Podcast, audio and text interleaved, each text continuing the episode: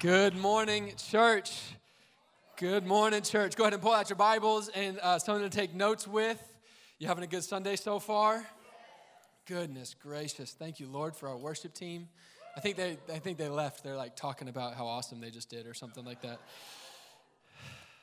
Open up your Bibles to the book of Second Timothy. Second Timothy. Oh my gosh, my kids are in here. I'm going to be distracted the whole time. So cute. Smithy.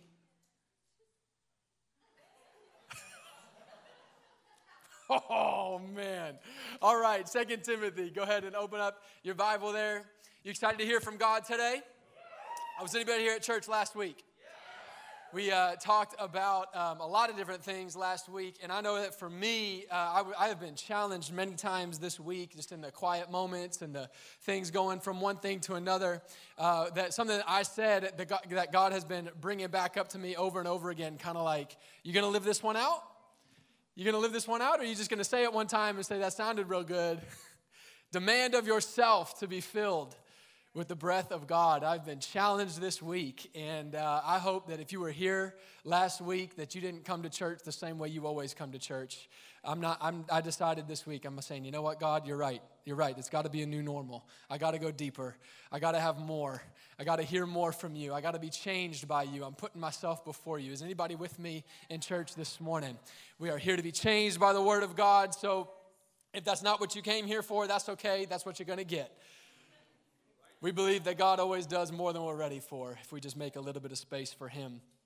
So I'm encouraged to be here this morning. Um, welcome to everybody online. We, we got a new thing going online because we started doing it during quarantine, and then we thought, you know what? Why not leverage a few tools and a few cameras to just saturate the city of Indianapolis in the name of Jesus? So, just so you know, so you're going to see more cameras around here and stuff like that. You'll get used to it like in a month, and you'll stop seeing them during worship, and you won't even notice they're ever there. But if you got friends who, like, like I do, who are like, yeah, totally, come to church sometime, and then they never do, this is the opportunity right here.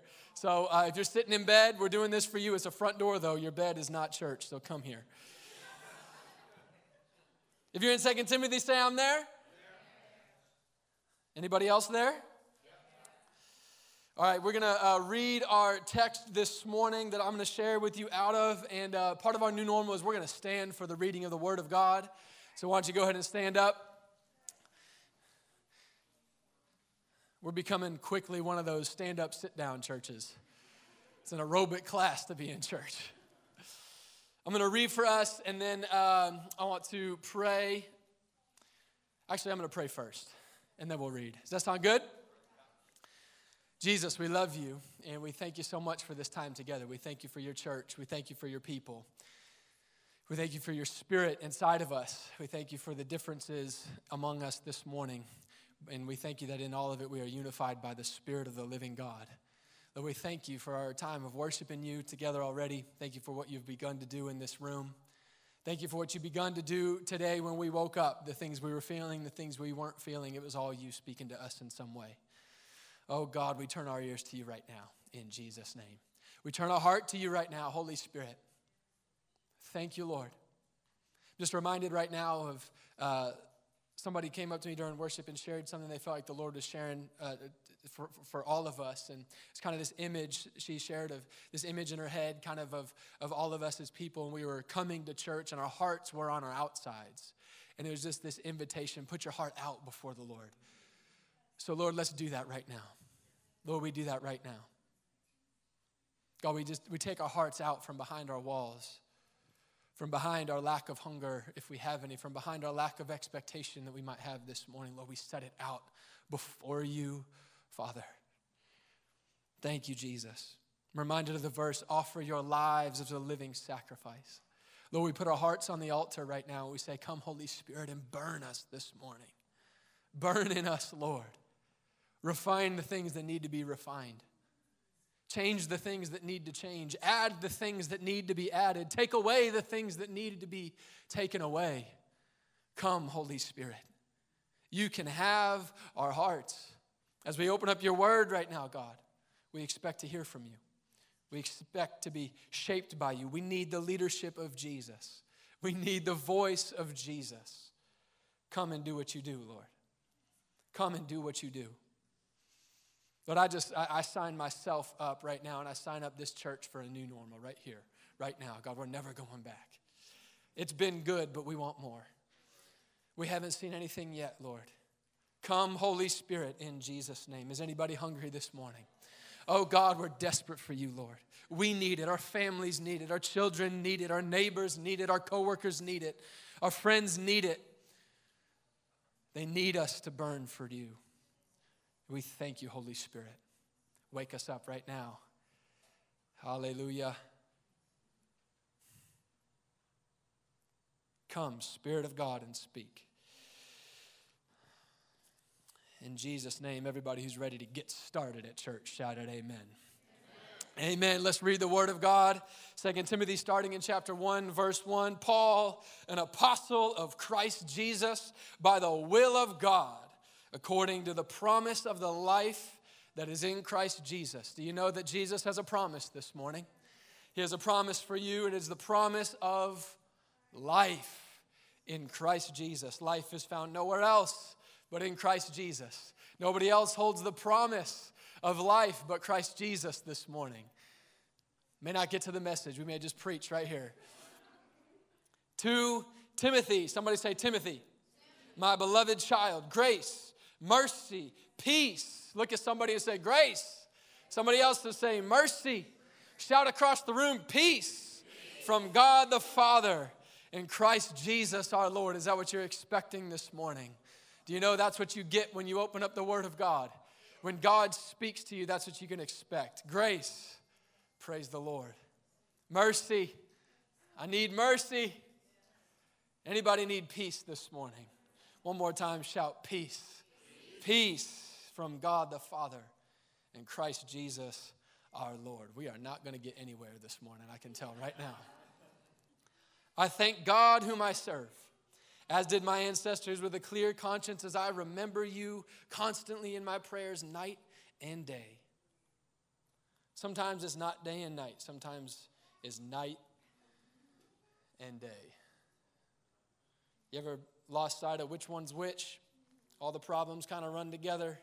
Not sleeping at night, things keeping you up. You're praying and praying not because you want to, but you got no other choice. You'd like to pray more during the day, but it's turned into night and day. As I remember your tears, did you know your tears are in the Bible? Did you know your tears are in the Bible? You can bring your tears to the Word of God. He's not surprised. He remembers your tears. I long to see you that I may be filled with joy. I am reminded of your sincere faith, a faith that dwelt first in your grandmother Lois and your mother Eunice. Anybody here because somebody else prayed for you? Anybody else here because somebody else made a way for you? Anybody else here because someone believed in you? Anybody else here because someone called out something in you that you didn't see in yourself and you ran away from it for a long, long time, but you kept wanting to go back to that person's house because there was some mac and cheese there, but there was some courage there. There was some faith there. There was some identity there. There was a grandmother there praying for you. Anybody's here because your mama prayed for you? And now I'm sure it dwells in you as well. I want to tell you this morning there's more than just you sitting in your seat. There's more than just you standing in your shoes this morning. There's some people who have gone before you. Some people you knew, some people you didn't know. Some people prayed for you, some people never knew you, but you're standing in their shoes. You're standing in their faith. You're standing in their prayers. That thing you saw in them, now I'm sure it dwells also in you. Hmm. For this reason, I remind you to fan into flame.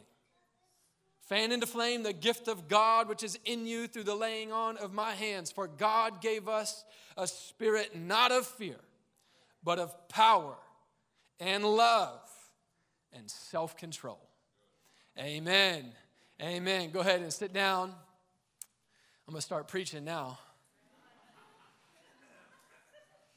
used up most of my time, so we'll see what happens next. 2 Timothy 1 1 through 7. I want to preach a message to you this morning. We are starting uh, our, our, our, three weeks here in the book of 2 Timothy. I want to share a message with you this morning. Do you have your notes out? Does your neighbor have your notes out? Raise your hand if your neighbor doesn't have your notes out. No, I preach a message to you this morning titled Jesus is King. Jesus is King. Somebody say, Jesus is King. Jesus is King. And I want to take a few minutes. Like I said, I've already spent lots of my time, so we're going to see what happens here. But I'm going to take a few minutes here to, to teach you about 2 Timothy before I teach you out of 2 Timothy. Can we do that? I want to give you a little bit of context, show you some things here. Sometimes we can approach the Word of God like it's nice and tidy and old and dead, and we need to be reminded, as it says in these verses three or four times. I'm reminded, I'm reminded, I remember, I remind you that the Bible is alive. Jesus is alive. The Word of God is alive, living and active, sharper than any two edged sword, separating the things that need to be separated in us this morning. If you came for a dead old book, you came for the wrong thing. But Jesus is ready to speak to you this morning. If you've been with us over the last few months, that's what these last few months have been all about. Starting out back in March, we have been doing kind of a, a walk through the Bible, kind of a, a few books at a time, because we don't want to just come to church and hear the Bible read to us. We want to know how to read the Bible for ourselves. I know that for me, as I preach every week, I'm praying that you leave here hungry to read the Bible. You might get a good word from me, you might not, but if you're not getting a hunger to read the Bible, I'm not doing my job. We want to be a people of the Word of God. Starting back in March, we, we shared some messages. Uh, uh, I don't understand my Bible. Can I trust my Bible? Does anybody remember those? If you've ever thought either one of those things, go on back and get started on that. We've spent some time, we, we walked through the book of Luke, walking up to Easter. We went through Jeremiah. My dad preached an amazing series out of Jeremiah called uh, Lover and Judge. Hello. We spent a few weeks in Nehemiah as quarantine was ending, and we didn't know we were walking into a timely word from the Lord. If you missed that, make sure you go back and check it. We've been on a detour the last couple of weeks, but we are stepping back into a rhythm that God spoke to us at the beginning of the year, going through some books of the Bible. We got some New Testament, we got some Old Testament, we got some prophets, we got some letters, we got some gospel, we got a little bit of everything because I like buffets.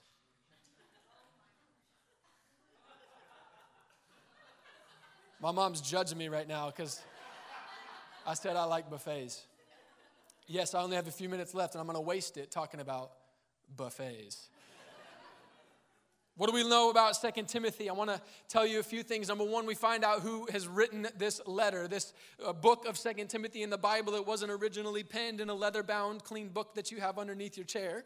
It was a letter written, and it tells us right from the beginning by, name, by a man named Paul. Paul, an apostle of Jesus Christ. And it is written to, we find out in verse 2, to Timothy, his beloved child. And I want to talk to you a little bit about these men. I don't know that, I want to assume that you know too much about them. And if you do know something, we can always be reminded. We can always be reminded. I, I, I want to talk first about Paul. And, and, when I thought about what, what can you say about Paul, the, the, really the only thing that I can think of to say about Paul is Paul was a bad man. Paul was a bad man. You ever watch the NBA when Mark Jackson's the commentator? Mama, there goes that man. After Steph Curry drains that step back three. Okay, just, okay. Well, Paul's like that. We meet Paul in Acts chapter 8, different book of the Bible. Uh, we meet him as a man named Saul who is overseeing the execution of the first martyr of the faith.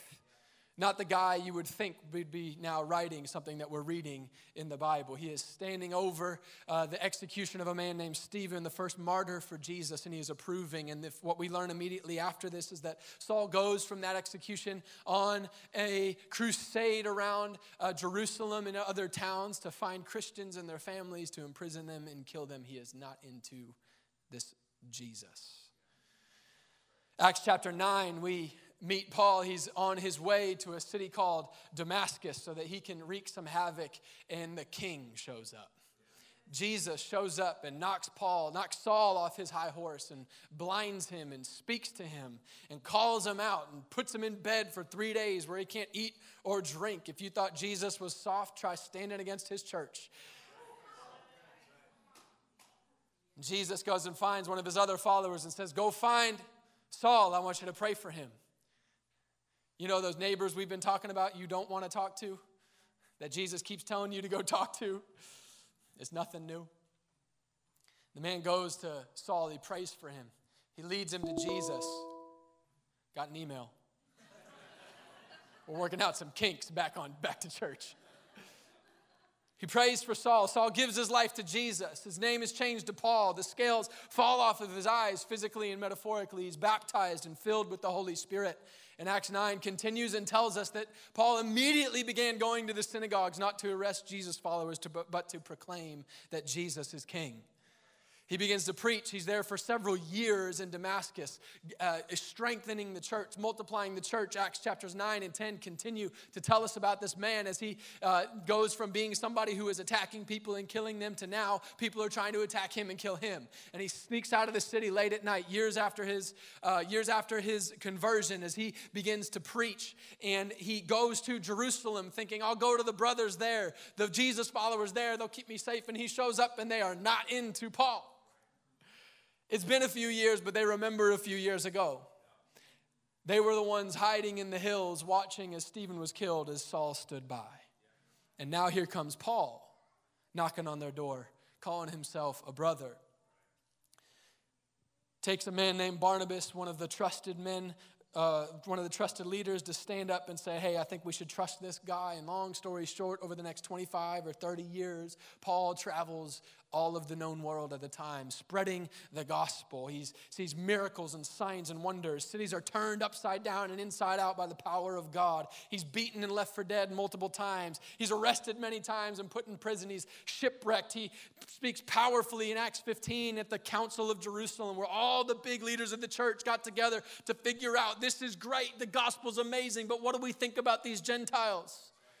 And I know the Bible never speaks to anything going on today. I know you would never find anything relevant in the Bible, but what does the gospel say about the one who doesn't look like me? What does the gospel say about the one who doesn't come from the same background I come from? What does the gospel say about the one who doesn't believe all the same things that I believe? And the gospel is found to be the same for him and for her, for everybody, for all people.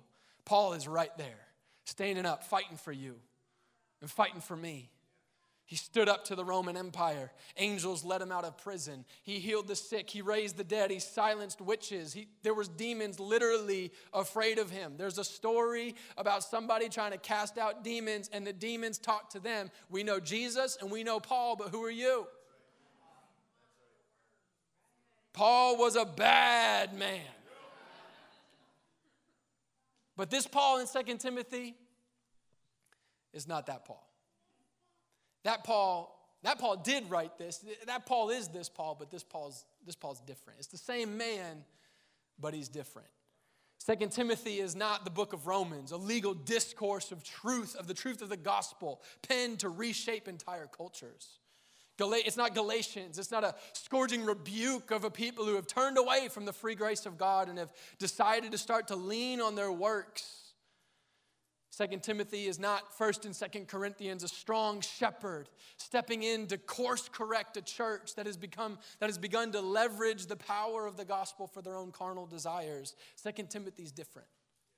Second Timothy's different. It's a it's a farewell letter from a master to his prodigy, from a leader to his successor. Verse 2 tells us from a father to his beloved son.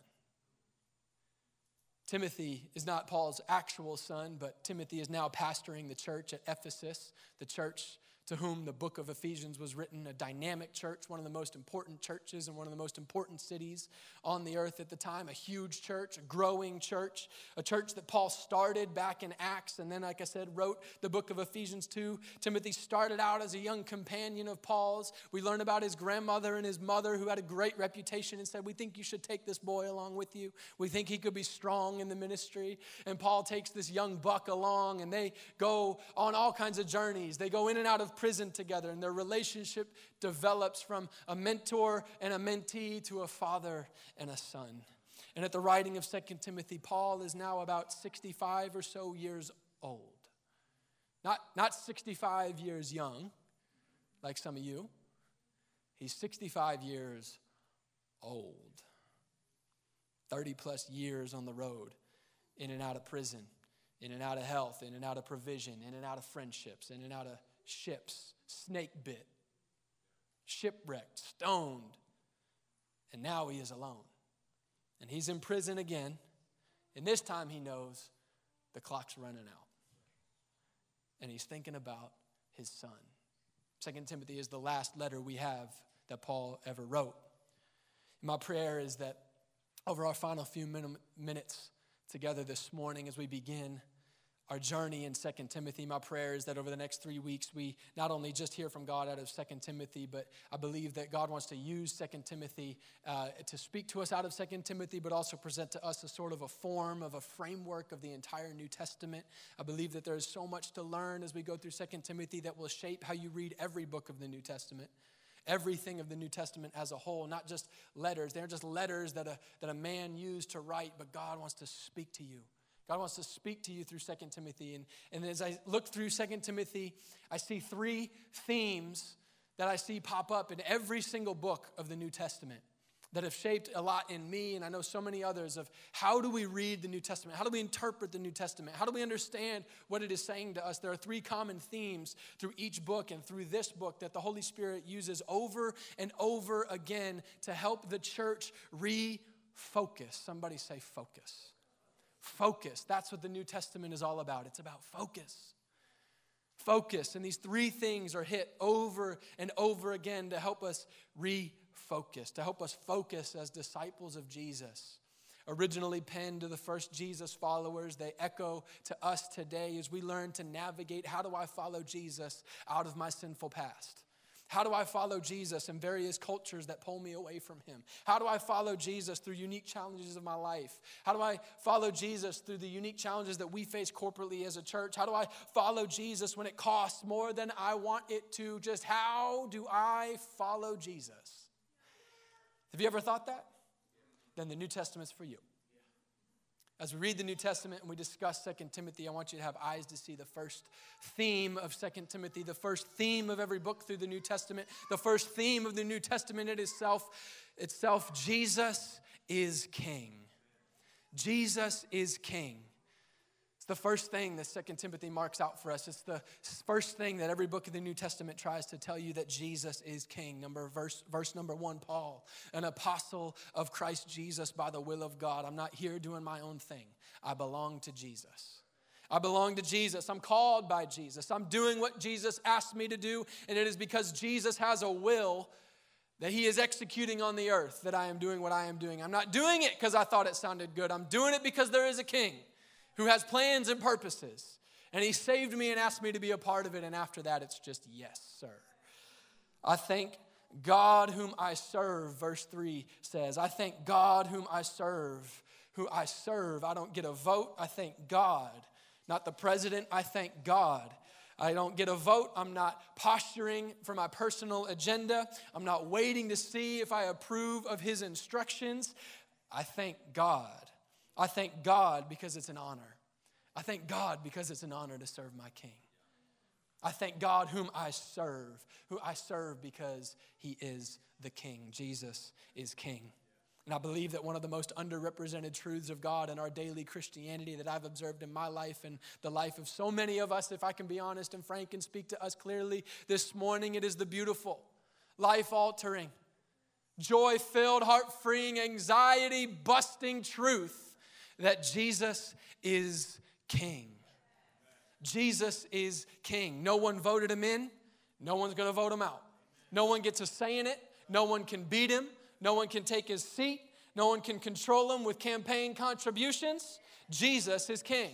He doesn't work for me, he doesn't have a term limit, he doesn't need my approval, your approval, or our approval.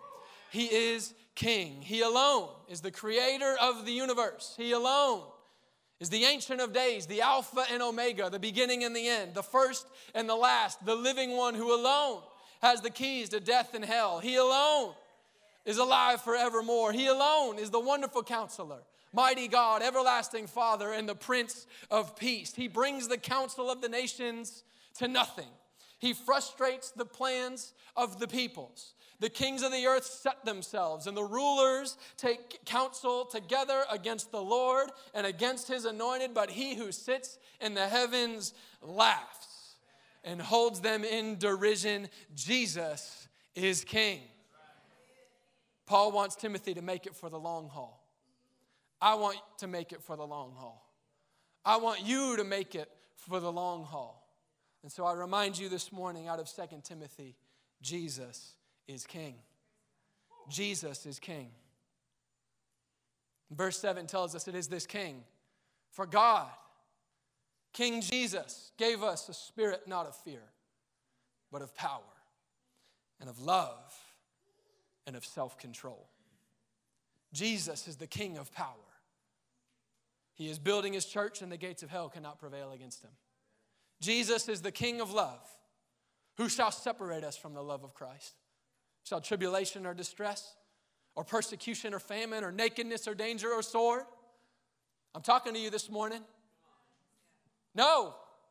In all these things, we are more than conquerors through him who loved us. For I am sure that neither death nor life, come on, somebody. Are we going to be at church? Are we going to be at church this morning? nor angels, nor rulers, nor things present, nor things to come. No powers, nor height, nor depth, nor anything else in all creation will separate us from the love of God in Christ Jesus our Lord. Jesus is King. He is the King of power. He is the King of love. Somebody shout. Somebody say amen. Somebody lift up praise this morning. There is one King. Come on, somebody show somebody how we praise in church. You're sitting down, you're being too quiet. Jesus is the King. Jesus is king. He is the king of power. He is the king of love. Now, somebody shout if he's the king of yourself. He is the king of power. He is the king of love. But I must ask you this morning is he the king of yourself? Paul writes his letter and he starts off saying, Let me remind you of some things. I remember you. I remember you, Timothy. I remember you, son. I remember our times. I remember your tears. Undoubtedly, probably Timothy had just wrote him a letter that had tears on it. I remember your tears. I remember your mother. I remember your grandmother. I remember you night and day. I don't really sleep anymore. I'm not really comfortable anymore. But when I think about you, I remember you. And I just want to see you because when I see you, it brings me joy. Not for all that you can do for me, but because I love you. You are my son. And I'm reminded of you right now. And he says, For this reason, let me remind you. Let me remind you. Fan into flame the gift of God. For God gave us not a spirit of fear, but a spirit of love, power, and self control. See, I think 2 Timothy, it's obvious that 2 Timothy was written by old man Paul. This is, this is old man Paul talking. It, it is young, zealous Paul who says, God is the king of power. You know, Paul who ran around raising the dead and healing the sick when after he got arrested just getting out of jail by angels and going straight back to the town square. My king is the king of power. It was mature pastor paul reminding timothy he is the king of love. He is the king of love. People will leave you. People will forsake you. People will stress you out. But jesus is the king of love. But it is old man paul. Old man paul reminding you and me this morning that our King has given us a spirit of self control. Doesn't it just sound like the old man wisdom that you get? You know what I'm talking about? You know what I'm talking about? Old man wisdom, old woman wisdom. It's not complicated, but they say, I could say the same thing, but when they say it is different. You know the little things? I remember there was, there was one guy in college, he, was, uh, he would hang out with our college section, him and his wife. They're like 75 years old at the time. And uh, we would have breakfast at their house on Saturdays, and he would make us biscuit and eggs. Sweet man, had a radical testimony, uh, just sitting behind the scenes, you know, just happy to be here. And he just, we were talking one morning over breakfast. He stood up, he just said, I want to say something. Like, all right, Mr. Terry, go for it. He says, I found out that all I have of value in this life is what I give away. Like, okay. And that was all he had to say. It's old man Paul. Timothy, let me remind you about self control. If you want to make it for the long haul, if you want to be able to persevere and do all of the amazing things I wrote to you in all these other letters perseverance, endurance, faith, sharing the sufferings of Christ you're going to need self control. It's, it's easy to find people who will agree with you that Jesus is the king of the world. Oh, yeah, I love the big man upstairs. God is good. I had somebody just tell me last week, oh, I'm for sure that God's real, but I don't know about your Jesus. it's not fine, it's not, it's not hard to find people who will agree. Am I right? God's somewhere out there. He's probably real. God's good. It's not hard to find somebody who will give you a corona bump when you say God is love. Jesus is love. He's the king of love. Love is easy. It's easy for God to be love when I get to define love however I want to define it. But Paul reminds us this morning, the Holy Spirit speaks to us this morning through 2 Timothy. If you want to make it for the long haul, if you want to be who you're called to be, church, if you want to follow Jesus in this world, let me remind you that Jesus is not just can, Jesus cannot just be a king of power, a king of love. He must be the king of yourself. He must be the king of your time, the king of your desires, your thoughts, your finances, your decisions, your dreams, your priorities, your preferences and opinions, your processes, your timing, your seasons of life. Jesus must be king of yourself.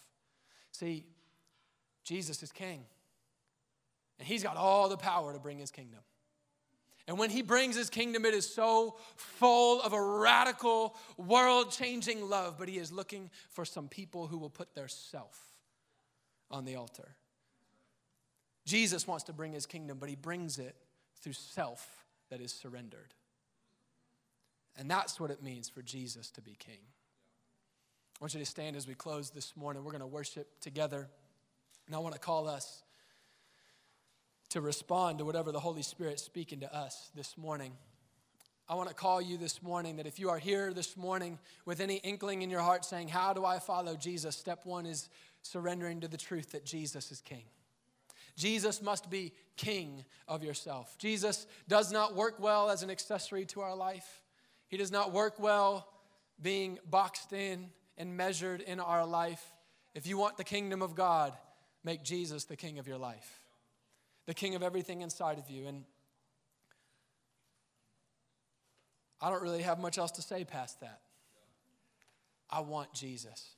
I want the kingdom of God. And if we as the church and our church and this church want to see this kingdom come, it starts with each one of us individually putting ourselves before the feet of the King, surrendering and submitting and saying, Jesus, it is your will be done. It is your kingdom come. It is your word that will guide me. It is your love that will control me. It is your spirit that must possess me. Too often we use language that's too clean and tidy in church. The Holy Spirit wants to touch you. No, He doesn't.